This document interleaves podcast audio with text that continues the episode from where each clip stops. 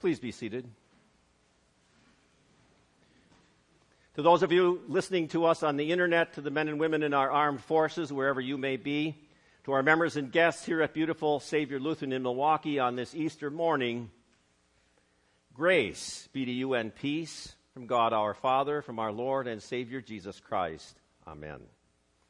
Word of God upon which we base our message this morning are both the gospel and the second reading from 1 Corinthians 15, Luke 24. You heard them read before. I recall just these words. Very early on Sunday morning, the women went to the tomb. They were carrying the spices they had prepared. They found that the stone had been rolled away from the tomb. 1 Corinthians 15. If Christ is our hope in this life only, we deserve more pity than any other people. But now Christ has come back from the dead. He is the very first person of those who have died to come back to life.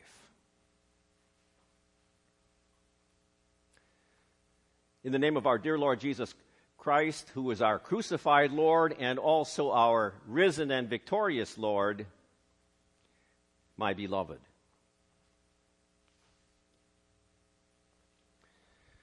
Seems that uh, today one of the current staples of TV happens to be those uh, reality shows. You know what I'm talking about? You know, Chopped, Survivor, Alaskan Bush People. No doubt when you take a look at those things, they have been staged. But also, no doubt, because they're caught on camera, you see real people doing real things. And so they are reality shows. They are real people doing real things. They're not just a bunch of made up stories that people talk about, you know, around the water cooler uh, on Monday morning. Today, the festival of the resurrection is the highest festival of the church year. We, and I want to talk this morning about resurrection realities because the resurrection miracle is not just a story. It was real people doing real things, staged by God Himself a millennia before. The reality of the first Good Friday is that Jesus was dead. That spear from the Roman soldier punctured his side all the way up to his heart, punctured his uh, pericardium. Water and blood flowed out. You don't live with a punctured heart. Then Jesus' death was certified by Roman soldiers. And believe me, if you were on crucifixion duty as a Roman soldier, you knew what dead looked like. Jesus was placed in a tomb, hollowed out of rock with a two and a half ton cylindrical stone rolled into a ditch in front of it. Roman soldiers posted all around with the governor's seal. The reality is that Jesus was dead and he was buried. The reality of that very first Easter morning is that there was an empty tomb. And we know how it got empty. Jesus Christ's corpse, crucified, dead, and buried on Friday, came back to life. And now Jesus, with a glorified body, no longer limited by time and space, evaporated not only out of the grave clothes, but also out of the grave. And there were real facts to prove it. An earthquake, an angel from heaven blew that two and a half ton stone away from the hole sat down on it to show an empty tomb. And the real facts are that the Roman soldiers posted there saw it and they felt it. And they told their story. And then they were paid off by the Jewish leaders to tell a lie that the disciples had stolen the body of Jesus. And boy, I tell you, it must have been some payoff because the penalty for leaving your post as a Roman soldier on guard was death. The reality of the first Easter is that Jesus' followers were not believers in the resurrection. Before Jesus died, he said, He taught them that the Son of Man would be rejected by the leaders, he would be killed, but after three days he would come back to life. He told them very clearly what he meant, but they did not understand. The reality of the very first Easter morning is that there were no believers around about the resurrection. I mean, we just heard from Luke 24. Early that first Easter morning, women went to the tomb looking for a corpse. They took the spices to finish the embalming. Some other snippets about the first Easter, Mark 16. They said to one another, Who will roll away the stone for us from the entrance to the tomb, looking for a corpse? Matthew 24. The men, angels, asked the women, Why are you looking among the dead for the living one? He's not here, he has been brought back to life. Mark 16. They went out of the tomb and ran away shock and trembling overwhelmed them. They didn't say a thing to anyone because they were afraid. John 20. Mary Magdalene saw that the stone had been removed from the tomb's entrance. She told Peter and John, They have removed the Lord from the tomb, and we don't know where they put him. John 20. Peter and John at the tomb.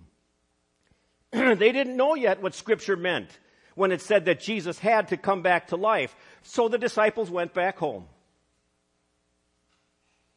John 20.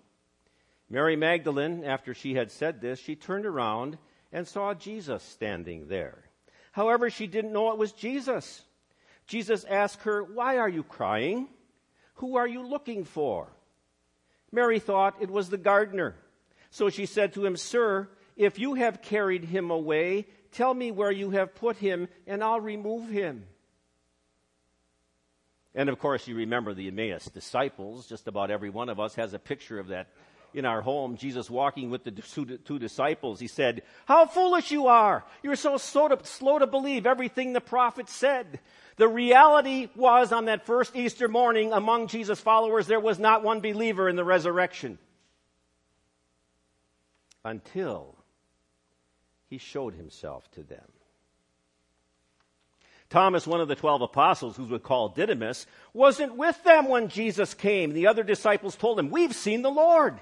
Thomas told them, I refuse to believe unless I see the nail marks in his hands, put my fingers into them, and put my hand into his side. A week later, Jesus' disciples were again in the house, and Thomas was with them. Even though the doors were locked, Jesus stood among them and said, Peace be with you. Then Jesus said to Thomas, Put your finger here and look at my hands. Take your hand and put it into my side. Stop doubting and believe. Thomas replied, My Lord and my God. 1 Corinthians 15. Brothers and sisters, St. Paul says, I'm making known to you the good news which I already told you, which you received and on which your faith is based. In addition, you are saved by this good news if you hold on to this doctrine I taught you unless you uh, believed it without ever thinking it over. I passed on to you the most important doctrines that I had received. Christ died to take away our sins, as the scripture said. He was placed in a tomb. He was brought back to life on the third day, as the scriptures said. He appeared to Cephas. Next, he appeared to the twelve apostles. Then he appeared to more than 500 believers at one time. Most of these people are still living, but some have died. Next, he appeared to James. Then he appeared to all the apostles. Last of all, he also appeared to me. But the reality of that first Easter was that all those Roman soldiers were paid off to lie and say that Jesus' disciples had stolen the body. I mean, didn't you ever think of what uh, ridiculousness that is, what a hoax it was to say that Jesus' disciples had stolen the body. I mean, uh, if I were a disciple of Jesus, I stole his body, I'd run for my dear life. I mean, uh, they would be prosecuting you to be a grave robber. And it's kind of interesting. They never ever prosecuted or brought the charge the, against the disciples for grave robbers, and the disciples didn't run away. They stayed right there in Jerusalem to testify to the truth. Some people say it was all a hoax. It's kind of interesting how after Jesus' ascension, a band of a bunch of cowards turned into courageous witnesses for Jesus. And I don't know, I think you've heard this said before. But there are a few things that people might be willing to die for. Some people might be willing to die for their country.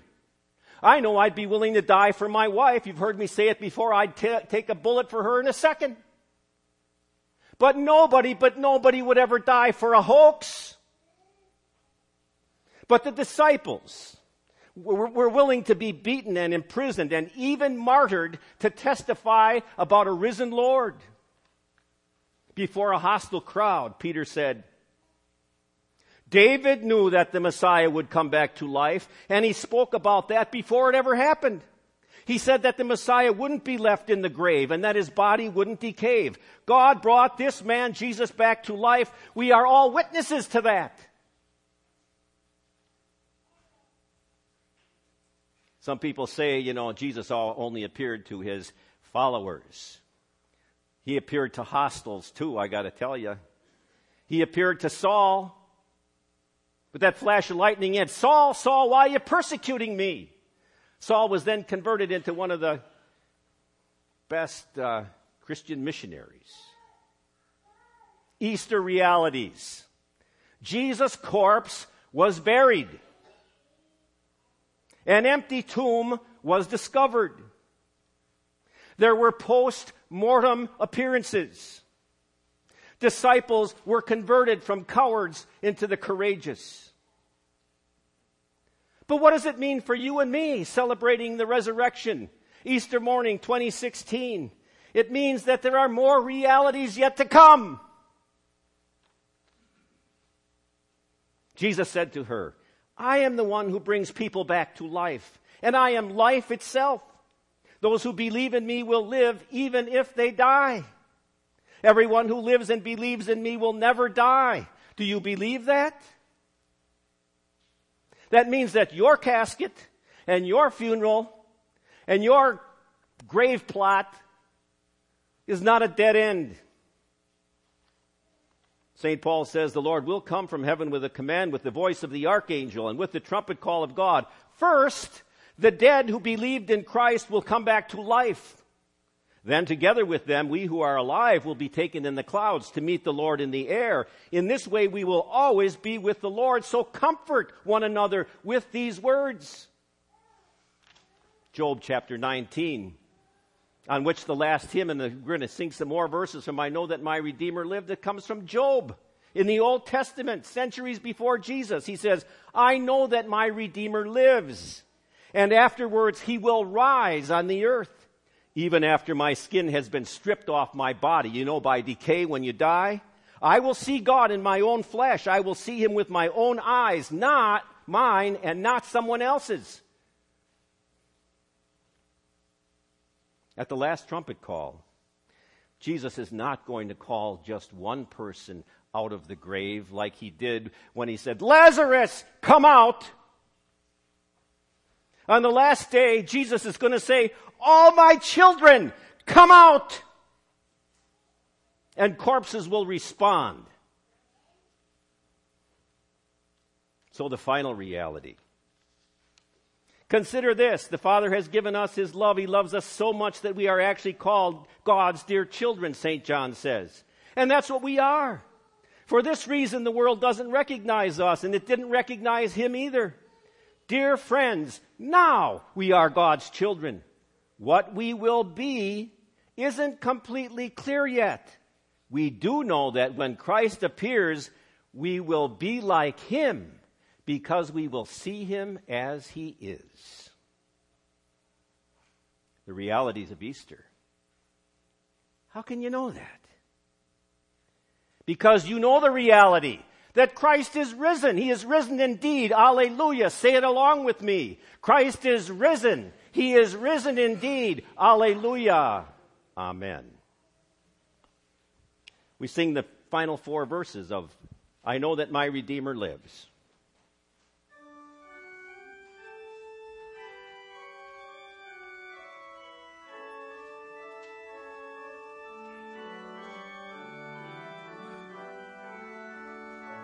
Please stand.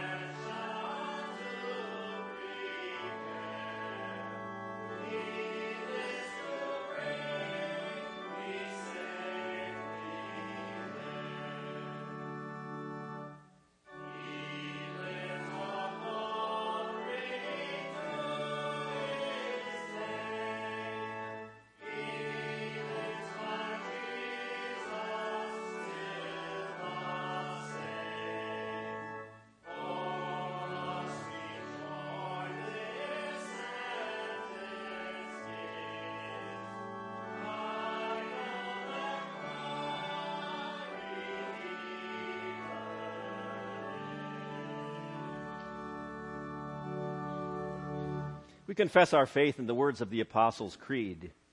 I believe in God the Father Almighty, maker of heaven and earth, and in Jesus Christ, his only Son, our Lord, who was conceived by the Holy Spirit, born of the Virgin Mary, suffered under Pontius Pilate, was crucified, died, and was buried.